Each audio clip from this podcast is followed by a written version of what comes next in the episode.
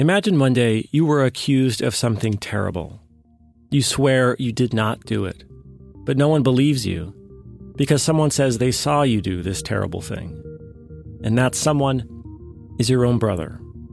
Beyond All Repair is a new podcast series from WBUR in partnership with ZSP Media. It tells the story of a woman named Sophia Johnson who was accused of murdering her mother in law in 2002.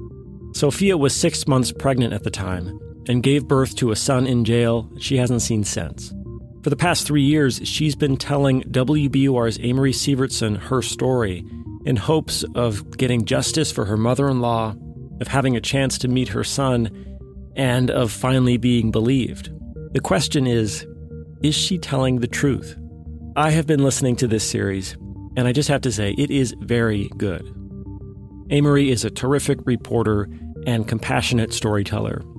She does what the very best journalists do seek truth, treat people with respect, make it interesting. I absolutely cannot wait to hear the final episode, which drops on May 2nd. I'd highly recommend it. You can find it Beyond All Repair wherever you found Bear Brook. Hey, it's Jason Moon. This week marks one year since we dropped Bear Brook Season 2. A lot has been happening in Jason Carroll's case since we left the story. You'll probably remember that box of evidence from our last episode. Well, in the last few months, more boxes like that have turned up with more old evidence that's never been tested for DNA. Evidence that could, just maybe, give us a more definitive answer about whether Jason Carroll was involved in Sharon Johnson's murder. But whether any DNA testing will happen, that is still up in the air. The hearing, where the judge will listen to arguments on whether to DNA test the evidence, has been delayed a few times, and now it's set to finally take place later this spring. Once that happens, we'll be back with a more detailed update. But today, we are in the feed to bring you a bit of a refresher on season two. This is my recent conversation about the series on the CBC podcast Crime Story. I talked with host Kathleen Goldhar about Jason Carroll's case, the growing science of false confessions, and what we were trying to accomplish with Bear Brook Season 2. If you left the series with questions, we just might answer them for you in this conversation. Make sure you're subscribed to the Bear Brook feed wherever you get your podcasts so you don't miss an update and thanks for listening. Maybe you looked into buying a home security system. There are so many choices. It can get expensive and complicated. Home installers and expensive contracts. You might even worry about going overboard, buying things you don't actually need when all you wanted was to be able to travel and worry a little less about your house. SimpliSafe keeps it simple. You can go online, take their quiz, and build the right solution for your home.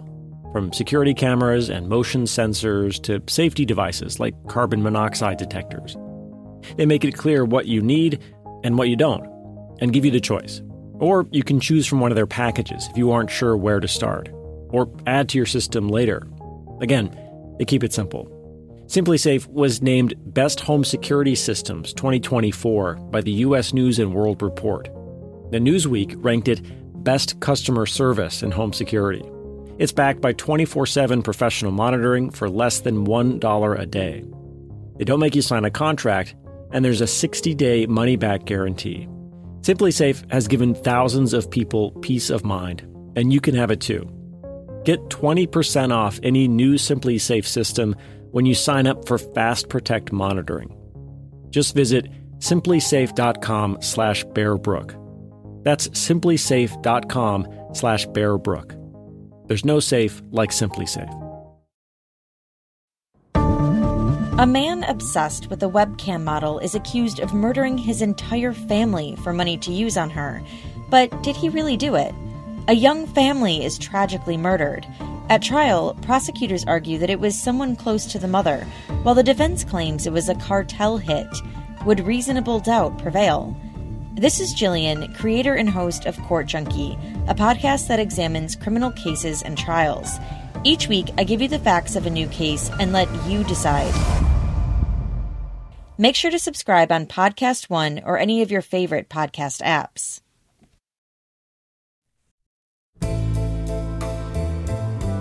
I'm Kathleen Goldhar. This is Crime Story. Every week, a new crime with the storyteller who knows it best.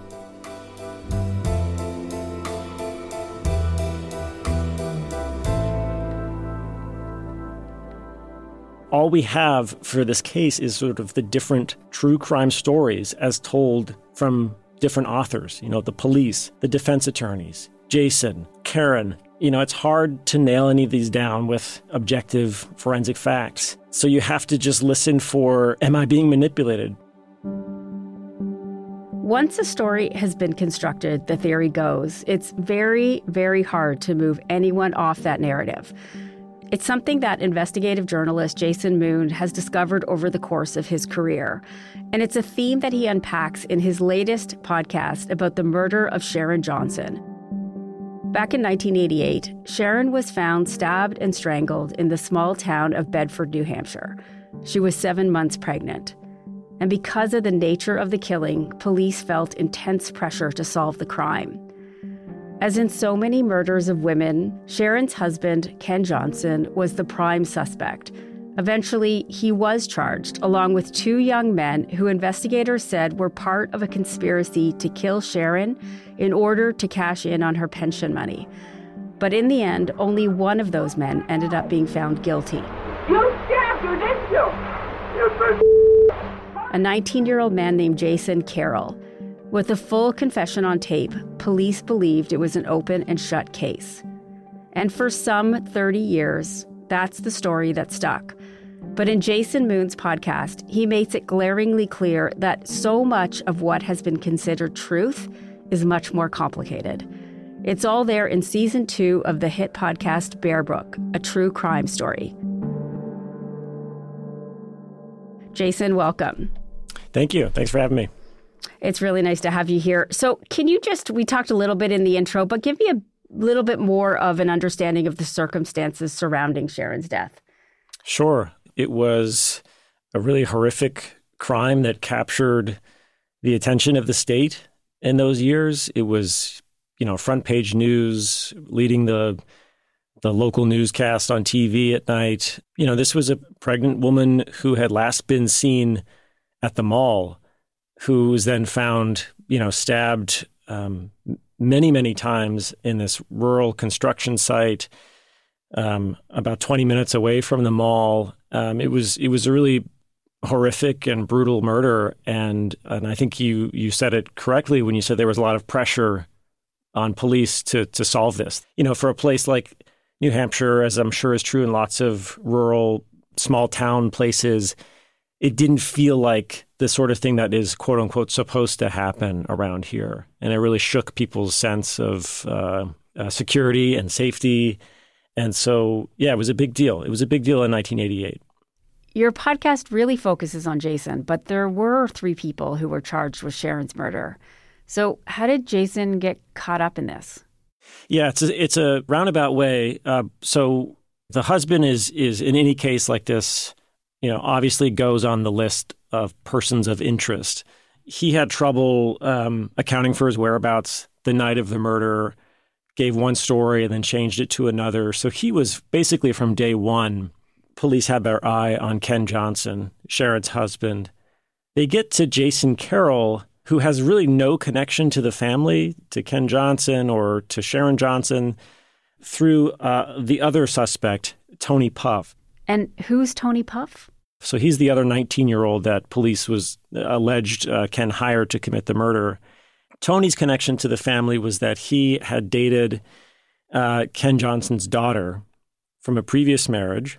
And there was an, an initial suspicion from police that that somehow was involved in the murder. And they get Tony on the phone, this 19 year old who had dated Ken Johnson's daughter, and they ask him about, you know, had he moved a car for Ken Johnson the night of the murder, and he says he has. That was sort of the first big break uh, in the case as far as police see it. Um, and eventually they get to Jason because Jason and Tony worked together, and the night of the murder, Jason was supposed to show up to work with Tony, but didn't. He quit that night, and police found that suspicious. They went to interrogate him about the night of the murder, and according to them, he gives this spontaneous confession. Now, that's one version of the story of what happened. You know, there is a, a very different version uh, involving a six hour long interrogation on that first night when they go to talk to Jason and allegations of, of uh, interrogation tactics that we now know uh, make false confessions more likely. Um, but that's the that's the basis of of how Jason even gets in the picture to begin with. And really, the story does revolve around these confessions. And what you discover is that there was more than one time where the police had him in a room. And I have to tell you, the thing you hold back until I think it's episode two or three is the fact that Jason's mother is not only a police officer on this force, but there is tape of her with him that, as a mother myself, is the you know I've listened to podcasts you know for a long time listened to lots of tape and and I actually listened to your podcast twice and both times hearing his mother in that room is so distressing. I yeah. can't wrap my mind around how that happened. So can you march us through the fact that one his mother was there and then what happened yeah, this is the this is the detail that that yeah usually stops people in their tracks when they hear about this case. Um, so she was she was a patrol officer in that town, and they bring in Jason for an interrogation, and then she uh, during one of these interrogations enters the room, and on the tape you can hear her shouting, yelling at Jason. Uh, it, it's an extremely emotional tape.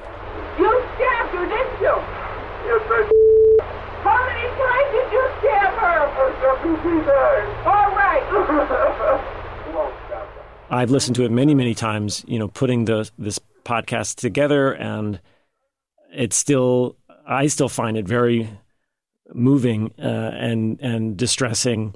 I think it certainly made it an interrogation unlike any other, where you you already had at least three other police officers in the room being very aggressive in their questioning, telling Jason that you know, anytime you would give an answer that they didn't believe was the true answer, they would cut him off. They would uh, tell him that's that's just not true. They would they would sort of shout down those answers, and then to have his mother kind of jump in uh, on the back of that. Who wants the truth out of you?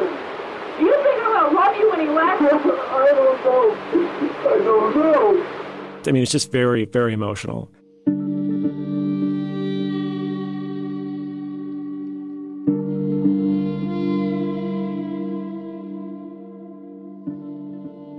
I'm going to get back to asking you more about why she did it because thankfully you do at least give us a little bit of reprieve to know that she had something in her mind that wasn't just completely selling her son down the river. But what does Jason admit to? Yeah, it's it's actually kind of a hard question to answer because he gives so many different statements. He was interrogated a lot over a 4-day stretch uh, so he would be interrogated for six hours. They'd send him home. The next morning, in fact, he tries to uh, recant the things he had said the, the first day. Then they have another interrogation. That's where his mother comes in and yells at him. He makes a, another but different confession. And then it changes again and then again. Depending on how you count it, he ends up telling like six or seven or maybe even more different versions of his involvement in the crime. On day one, the story is um, I witnessed the murder from afar. I, I drove a vehicle there and drove away as soon as I saw the murder happen. And then by day two, you know, he recants, says that wasn't true. And then day two, it changes to, uh, yes, I participated. I stabbed her first. And eventually, the sort of the final version of the story was that he uh, he was approached by Tony Pfaff, the other teenager, to kill this woman, Sharon Johnson, for $5,000, paid for by Sharon's husband, Ken. But even with that, the amount that he says that he was paid for the murder changes over the course of his interrogation. So it's it's an interesting question with, you know, what did Jason admit to? What did he confess to? Actually, a lot of different and conflicting things. And in the end, police had to sort of pick one version uh, that was sort of based on the later versions of what Jason was saying in the interrogations. And what was that version? Because as you talk about it in your podcast, that's the story about what happened that has stuck for all these years. So, what do police say happened? Yeah. So, police say that, as you said in the intro, Ken Johnson wanted his wife dead for uh, insurance money or pension money because he was in gambling debt. And he uh, reached out to Tony Pfaff, this teenager who had dated his daughter, to help him kill his wife. And then Tony recruited Jason into it, and that they all three killed Sharon at this construction site, and Ken paid each of the teenagers $5,000 for the murder. And when they asked Jason what he uh, was going to do with the money, it was to buy a new stereo for his truck and new tires for his truck. But that was also a different answer from earlier where he said he was going to use it to buy marijuana. But that's what prosecutors said happened when they were at trial. Even though at trial they did ask if there were new tires or a new speaker in that truck, and there weren't. That's correct. Yep. The defense team actually found the guy who he bought the truck from, who actually had to repossess the truck because Jason wasn't making the payments on it. And when he got the truck back, it had the same stereo in it, and actually two of the tires were flat, and he had to tow the truck away. So the, the police had a lot of problems with that. With you know, Jason gives these confessions, and you know they're changing, they're shifting, and I think the the police interpretation of that, and it's not totally unreasonable, is that this is a man who is grappling with the gravity of what he's done and he doesn't want to admit to certain things and maybe he's trying to deflect responsibility and say well i only did this i only did that and the, and you know as he gets more and more willing to confess it gets truer and truer. I think that's sort of the narrative that police had about what was going on.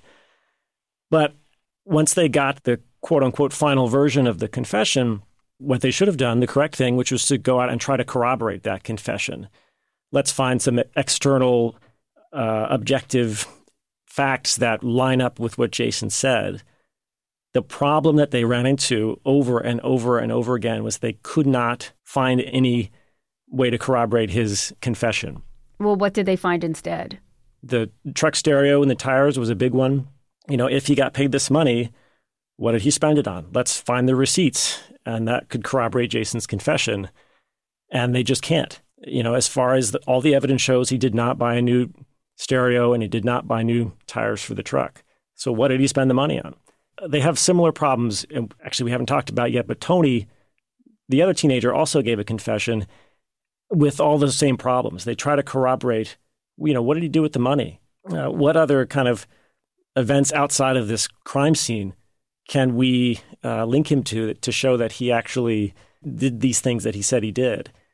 And with Tony's confession, they have uh, run into a really big problem, which is that at one point in Tony's confession, he says he was driving a car that turns out to have actually been impounded by the police at the time he says he was driving it. So that's a anti corroboration, I guess you could say. you know, that that literally could not have been true, what Tony was saying in that part of his confession. So they just had a real hard time grounding any of the facts in the confession, basing them in anything else outside of the the words themselves. And so that really became the the whole thrust of the case the, and the trials was just do you believe what he said? You know, these kind of words untethered to external corroboration. And really, where could the information have come from? That sort of becomes the riddle that is uh, unfortunately kind of unsolvable. You know, Jason says these certain things about the crime. You know, she was stabbed, how they got her to the crime scene you know, does he know those things because he was there, because they were in the news, because detectives leaked that information to him unintentionally through their questioning? It's really almost impossible to say. But you do spend some time trying to understand how a wrongful confession happens. Yeah, I, I went down a real rabbit hole on the, the science of false confession in reporting this piece. So you'll have to cut me off. Um, but basically, what we've learned is that over the last 30 years, psychologists have been studying this question of like, why would you ever confess to something you didn't do, especially a murder or a rape? And they've actually um, devised like uh, lab based experiments where they interrogate people using different techniques and find out what makes people more likely to falsely confess versus other things. And they've also studied a lot of known false confessions and looked for the patterns in them. And you know, the highlights are that there are on one side there are demographic factors that make certain people more likely to falsely confess. Um, age is a big one. Basically, the younger you are, the more likely you are to falsely confess. Teenagers actually are in a, a particular period of vulnerability because, as we sort of all intuitively know, they are the least capable of um, foregoing short term gains in favor of long term benefit. They're sort of the most impulsive. Uh, people with mental disabilities are more likely to falsely confess. And then in the other side is the interrogation techniques themselves. And what the research shows is that the way that the most common interrogation methods used in the US unfortunately raise the risk of false confession um, particularly through the use of something called maximization, which is where interrogators will try to uh, basically communicate that they already know what happened. They already know that you are guilty. And really, this whole exercise of the interrogation is just there to elicit the confession from you. So that can manifest in cutting off denials. So you try to start telling me that you didn't do it. I'll say, I don't want to hear it. We already know that you did it. Just tell us why. Another way that can manifest is through something that's called the false evidence ploy, where uh, detectives can and will lie about evidence that shows the suspect was definitely there, definitely connected to the crime scene, even though that evidence may not exist. So we could say, you know, I, well, we have your DNA at the crime scene. You know, that may not be true, but you don't know that. And that's perfectly legal. Yes. Even in both of our countries, that's legal. Yes. There are some states that have that have banned it when interrogating uh, juvenile suspects, but as far as adults go, yeah, that's totally fair game to lie about evidence um, in the U.S. And then the other big category of things that uh, interrogators will do that increases the risk of false confession is kind of the flip side. They'll make it more socially palatable to confess. It's this process called minimization, where they say things like, "Well, you know, I get it you know, if I was in that situation, I would have done the same thing. You know, you were upset, you were drunk. We're both guys. I get it. You know, this sort of lowering the threshold of shame or stigma around the crime. And it's these two uh, sides of the coin that are used in interrogations that work. And they work both to elicit true confessions, but the research shows they also work to elicit false confessions because especially when you do it over a long period of time, people just want to get out of the room. And people, you know, are just not often aware of their what their rights actually are in those situations. You know, I can get up and leave. I can request a lawyer. That may be true, but when you are 19 years old and there are four detectives 30 years older than you sitting across from you at a table, you know, your ability to advocate for yourself probably isn't at its uh, greatest.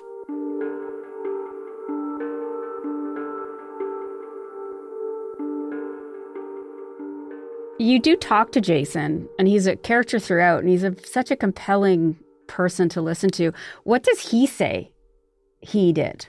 Anything at all? Like, it actually was something that I was like, well, what did you do? Yeah. Jason says he has had no involvement in the murder at all. The problem from Jason's perspective is that he doesn't really remember uh, what happened that specific night, which, you know, is kind of, I think, a problem that you often run into in these kinds of situations, especially in a world before our lives were so digitally tracked and monitored and put down in devices. You know, so Jason wasn't interrogated until like 14 months after the murder had actually happened. So when they're asking, you know, what were you doing the night of, you know, July 27th or whatever it was, you know, he doesn't know, and and, and to this day doesn't. And you can either interpret that as, well, who would remember what they did 14 months ago on a random Wednesday? Or you can interpret that as, well, isn't that convenient that he doesn't remember where he was that night and doesn't have an alibi that, you know, can show he wasn't somewhere else? But when you talk to Jason about it, what he remembers is basically he doesn't remember that specific night, but just knows that he didn't kill Sharon Johnson. But that's not a very satisfying answer to people who think that he did, including his mom. So, can we just get back to that for a minute? So, she, we have this tape of her aggressively pushing him. And, you know, he's 19, he's an adult, but I have a 17 year old son. And I tell you, if I spoke to him the way she spoke to him, he would break too. I mean, mothers know how to do that. I mean, not that you would, but I mean, it just seemed very obvious to me as a mother listening to that that I was like, this is a torture technique on this mm. kid. Uh, but why does she do it? Yeah, she, you know, at least from her telling, because this is all kind of disputed, uh, but she says that the lead detective on the case had made a promise or uh, a strong insinuation of a promise that if uh, Jason were to testify against the other two suspects, Tony and Ken, that he would be offered immunity. And what Karen says is that that is what was motivating her in that interrogation, where she's thinking, let's get him to say what he needs to say to satisfy these detectives. They'll grant him immunity and they'll go prosecute these other guys who actually did the crime. That promise was um, alleged promise was was heavily uh, litigated in the run up to the trials. The detective denies ever making any promises like that, and you know eventually Karen, uh, Jason's mother, she for for a time you know continues to cooperate with the detectives and the prosecutors who are uh, prosecuting Jason, um, but eventually she does sort of switch sides, for lack of a better phrase, and becomes a witness for the defense and and testifies at length about you know this promise of of immunity and being uh, manipulated by the detectives and basically says you know I was doing what I thought was best for my son at the time and people often ask me you know did she ever believe that he had actually committed the murder? I don't know. I asked her that. She said she said no. But it's it's hard to listen to that tape and well, I guess you can draw your own conclusions, but it is it is very um, it is very aggressive questioning.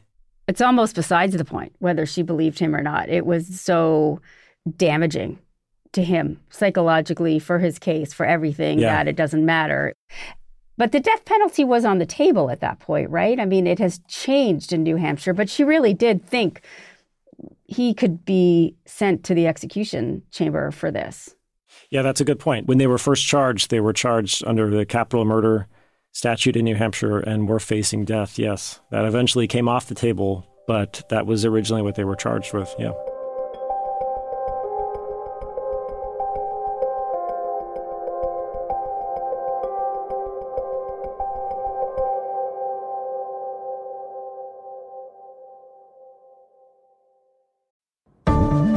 A man obsessed with a webcam model is accused of murdering his entire family for money to use on her. But did he really do it? A young family is tragically murdered. At trial, prosecutors argue that it was someone close to the mother, while the defense claims it was a cartel hit. Would reasonable doubt prevail? This is Jillian, creator and host of Court Junkie, a podcast that examines criminal cases and trials. Each week, I give you the facts of a new case and let you decide. Make sure to subscribe on Podcast One or any of your favorite podcast apps. I think I need to ask you now a little bit about the other two. So, Jason goes through this. He is charged. We can talk about his trial, but before he was tried, Ken was tried and Tony was tried. Am I right about that? Well, Ken actually wasn't wasn't never tried right, because right. they really had no evidence against him. So they they get confessions from Jason and Tony. They, the confessions have problems. For one, they don't um, corroborate with each other very neatly. But as far as uh, Ken goes, there's really no evidence besides these confessions. There's no physical evidence. There's no blood or fingerprints or hairs or shoe prints or tire tracks or anything that proves that any of the three were at that construction site where her body was found. So the whole case is going to be on witness testimony. But the problem for police is that after these confessions, both Jason and Tony recant their confessions and plead not guilty. They're saying that was all a lie. I actually didn't do this. I'm pleading not guilty. I'm going to trial. So they're not going to testify against Ken Johnson based on their confessions, which they say are a lie. Without those confessions as evidence against Ken, the police don't really have anything against him. So they drop the charges on Ken. He walks free. Uh, Tony goes to trial first, and a jury finds him not guilty. And it's, you know, the defense is largely based on a false confession. The police were cutting corners, getting out over their skis, acting too aggressively, and basically psychologically bludgeoned this kid into confessing to murder. That was the basically Tony Pfaff's defense, and a jury agreed and acquitted him on all charges. He walked free. Then Jason goes to trial last, and it actually takes two trials, but he's eventually found guilty of second degree murder and a conspiracy to commit murder and is sentenced to life. And he's still in the state prison uh, right now, just a few minutes from where I'm standing. So, what was different about Tony and Jason's trial? Seems like the evidence is the same. Screwed up, con- contradictory confessions. you know, d- denials that their confessions were true. What What's the difference? Yeah, I, I, this is something I got really interested in as a as a window into the criminal legal system. In that it is this kind of rare instance of like, okay, same trial, same evidence, different juries, different outcomes, and really goes to demonstrate the the awesome power that uh, that juries have. You know, if if one group of people is not convinced by something, another group of people may be. That's one baked in difference. You just had a different jury pool. But another difference was that through the intricacies of, of, of the rules of evidence and how certain evidence could come in or not come in. In Tony's trial, the jurors heard both Tony's confession and Jason's confession.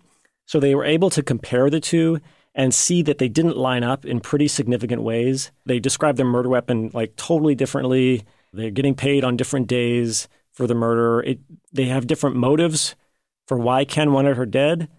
Uh, Jason says it was because Sharon had caught Ken uh, raping his daughter. And Tony says it was because Ken was in gambling debt. So the two confessions just aren't lined up. And Tony's jury could see that.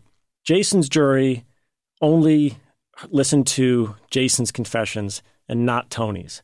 So they just viewed Jason's confession on its own, didn't have this um, other version of the events to compare it to to see those inconsistencies.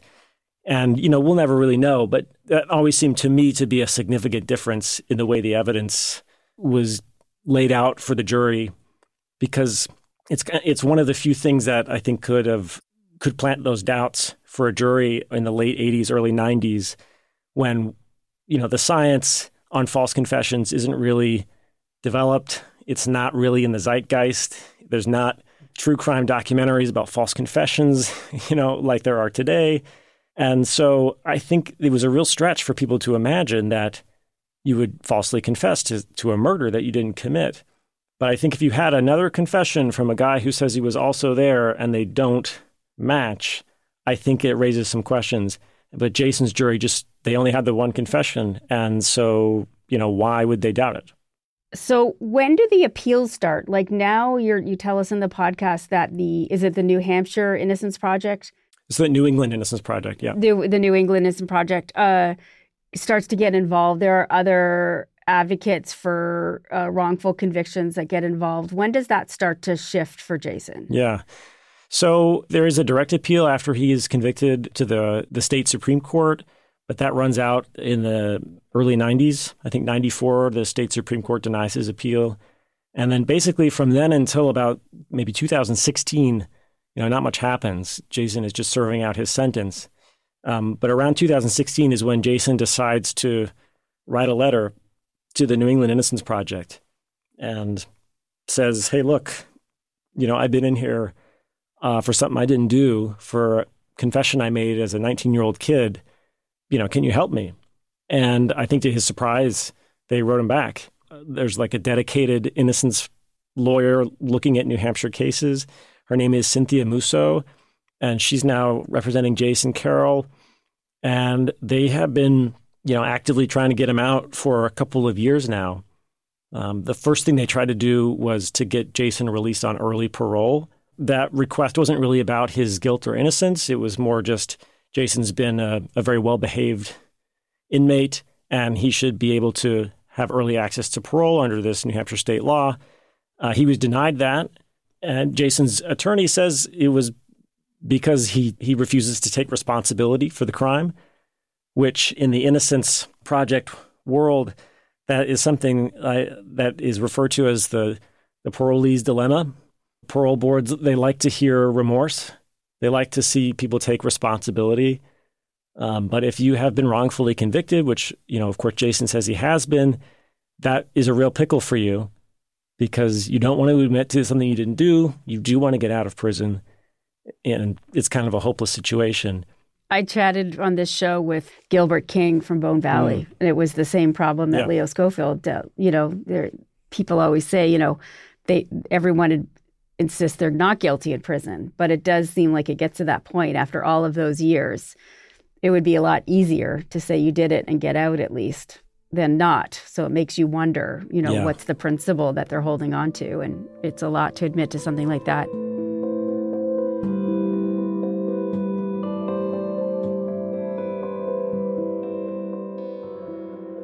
One of the nicest scenes for me in the podcast is when you and Cynthia go to the courthouse mm. and discover some evidence. What what was that like for you? What was that all about? Yeah. So getting Jason out of prison from the New England Innocence Project's perspective, you know, the, the best thing for them is to find new evidence, forensic evidence, uh, ideally. There was a bit of a question as to where and whether the original evidence from the investigation still existed. I was asking the state police, you know, do you still have this stuff? Cynthia was um, also asking about it. And then there's a whole other, uh, you know, aspect of the story was that there was another true crime podcast involved called Undisclosed that had done a season about Jason Carroll. And a clerk at the courthouse happened to listen to it knew that Cynthia was representing Jason Carroll. She the clerk bumps into Cynthia in the courthouse and says, "Hey, there's this box in the basement. I think you probably want to look at. It's got Jason Carroll's name on it." And you know, I think Cynthia's jaw probably hit the floor, and then you know she called me, and then I think it was like two days later we were there in the courthouse, and it was the box with all of the uh, trial exhibits from his original trial in the um, early 90s.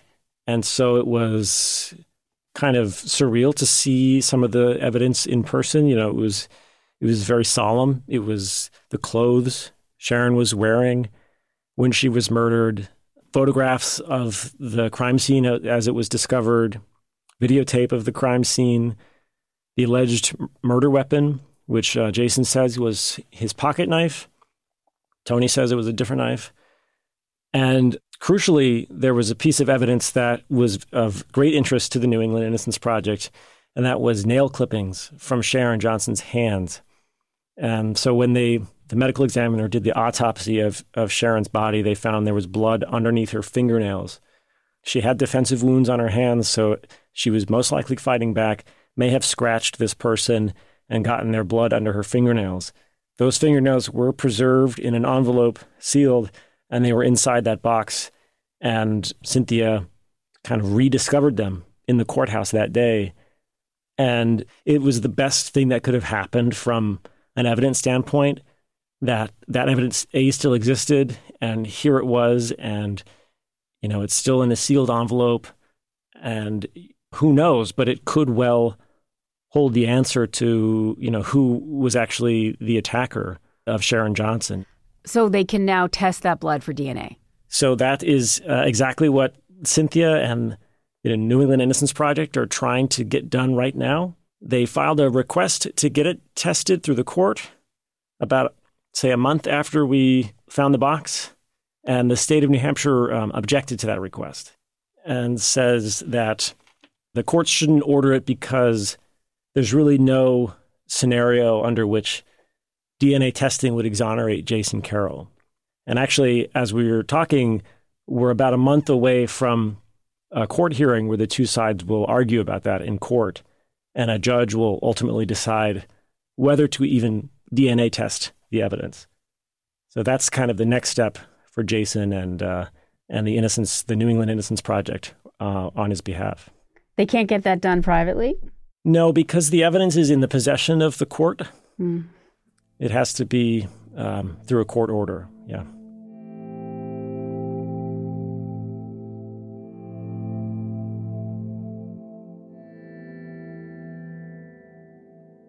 How is Jason processing all of this?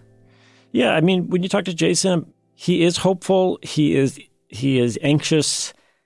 He is also realistic. He's been in prison for longer than I have been alive, which um, I think is just helpful to put it in perspective. So he he is not thinking I'm going to get out tomorrow or this is going to be quick and easy. On the other hand, you know, this is probably the best shot that Jason's ever going to get. To be totally blunt about it, you know, if the blood under Sharon's fingernails comes back and it's a it's like a known serial killer who you know was in the area at the time, you know, that's going to radically change our understanding of the true crime story. That could be huge, uh, but it may tell us nothing. Or what if it's her husband? Is he still around? Can they charge him Yeah. again? Uh, Ken has died, so he's not around anymore to be charged. Um, Tony is also dead. So, yeah, I think that's another realistic possibility. It could just be Ken's DNA, and that wouldn't necessarily be very helpful for Jason's case. I mean, it's not bad for his case, but I don't think that Ken's DNA being under her nails would be enough for a judge to say, you get a new trial, Jason. You know, I think that would be probably the end of the road as far as this this avenue goes for him. How is the relationship between Jason and his mom now? That's so complicated too. Yeah, um, when I asked Jason about this um, last year, he said, you know, they they are still close. They talk fairly often, but I, as Jason put it, you know, it's never, it it will never be the same.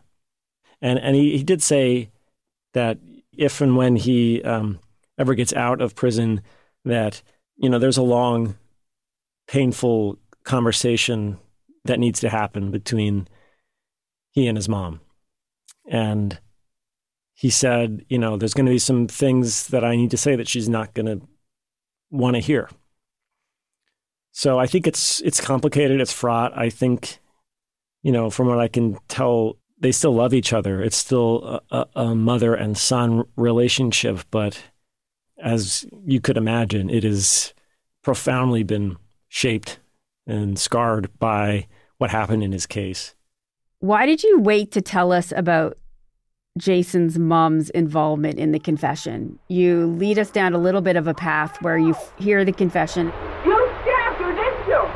Yes, I did. How many times did you stab her?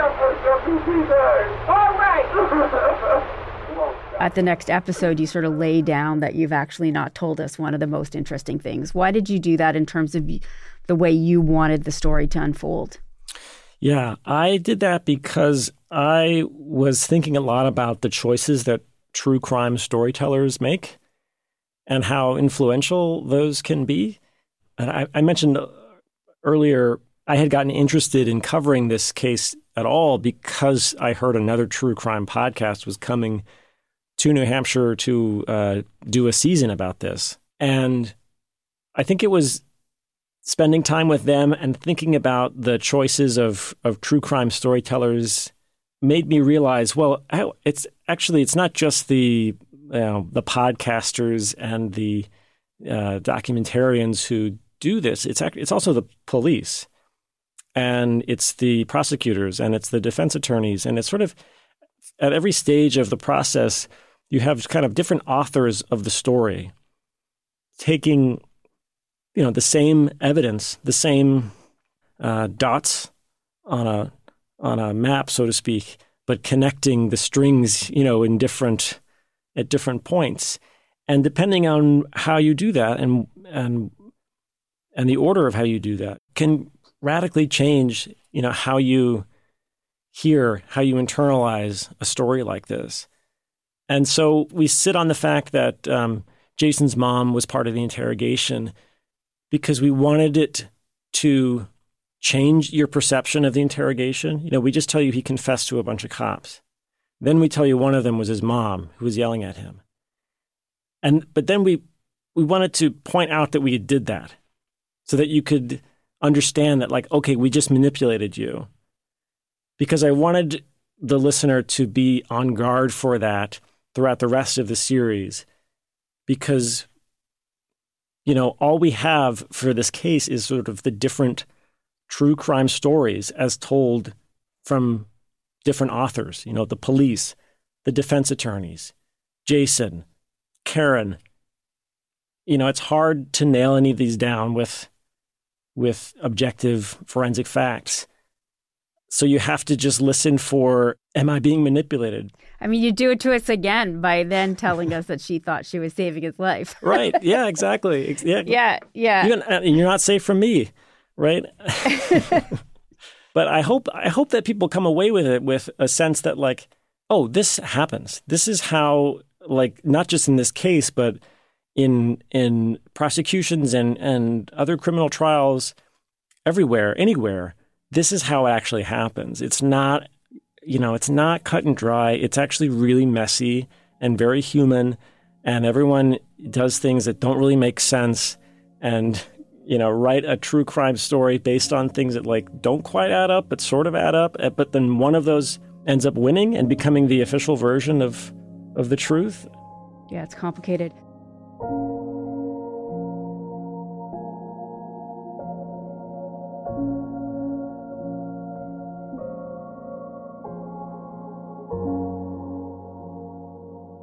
Crimes have such a wide radius of impact, right? And and so much of your story is about Jason and what seems to be a wrongful conviction. But Sharon lost her life and she was 7 months pregnant. She had had children and you spend a bit of time talking to her family. And so how are they responding to this? Because it must be very difficult when there's like a what seems to be the tide turning in favor of the one person who you can put the blame on for taking this woman away. Yeah. And then you're sort of left as the child of a victim. And and that is a, such a complicated place to be. Yeah. Yeah i think it's very hard. Um, you know you, you talked in the in the opening about how there is a story that sticks in these kinds of situations. And that's in a way that's what the whole criminal legal system is about what's the official story about what happened and what's the punishment going to be and um, and unfortunately, you know, things can be a lot more complicated than that. And we may not know what the actual truth of the matter is. Um, but when for 30 years you have lived with one version of the story of how your mother was killed or how your friend was killed, and then all of a sudden people come and start challenging that, I think it's very painful. I mean, I can only imagine that I would if I were in that situation, would not be totally friendly to that idea. Uh, it's it's painful for a lot of people, and that's real, and and that's you know that's part of the story of what's happening right now. So we wanted to we wanted to honor that as well, and and you know just make sure that people don't you know lose sight of the fact that whatever is the true story and whatever is the official story, someone did really die here true crime is notorious for not always acknowledging the the human reality of that and turning these kinds of cases into a pulpy who done it and you're more interested in everything that happens after the murder. But, you know, it's like the one thing that we can be absolutely certain of in this case. You know, I can't tell you is Jason wrongfully convicted? Did he falsely confess? I don't know. I think there's a legitimate question about whether or not he did. But I do know that Sharon Johnson did not deserve what happened to her. And, you know, that needs to be a part of the story too. So we wanted to make sure it was. Well, you did a great job. I really appreciate the work that you did you. and the work that you're still doing. Thanks a lot. Thanks for joining us. Happy to do it.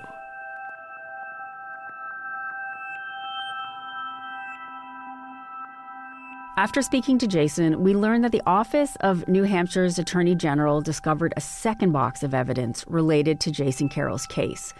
A judge has ordered a full review of the box's contents. And the hearing over whether to test the first box of evidence is still to come.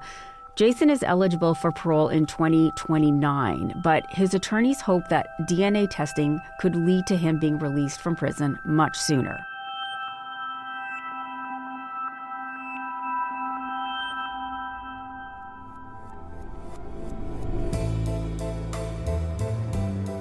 You've been listening to Crime Story from CBC Podcasts. We drop a new episode every Monday. You can get our next episode a week early on CBC Podcast's YouTube channel or by subscribing to the CBC Podcast True Crime channel on Apple Podcasts. In addition to early access, subscribers to our True Crime channel also listen ad free. Crime Story is written and hosted by me. Our producers are Alexis Green and Sarah Clayton. Sound design by Graham McDonald. Our senior producer is Jeff Turner. Our video producer is Evan Agard. Our YouTube producer is John Lee. Executive producers are Cecil Fernandez and Chris Oak. Tanya Springer is CBC Podcast Senior Manager, and Arif Noorani is the Director of CBC Podcasts.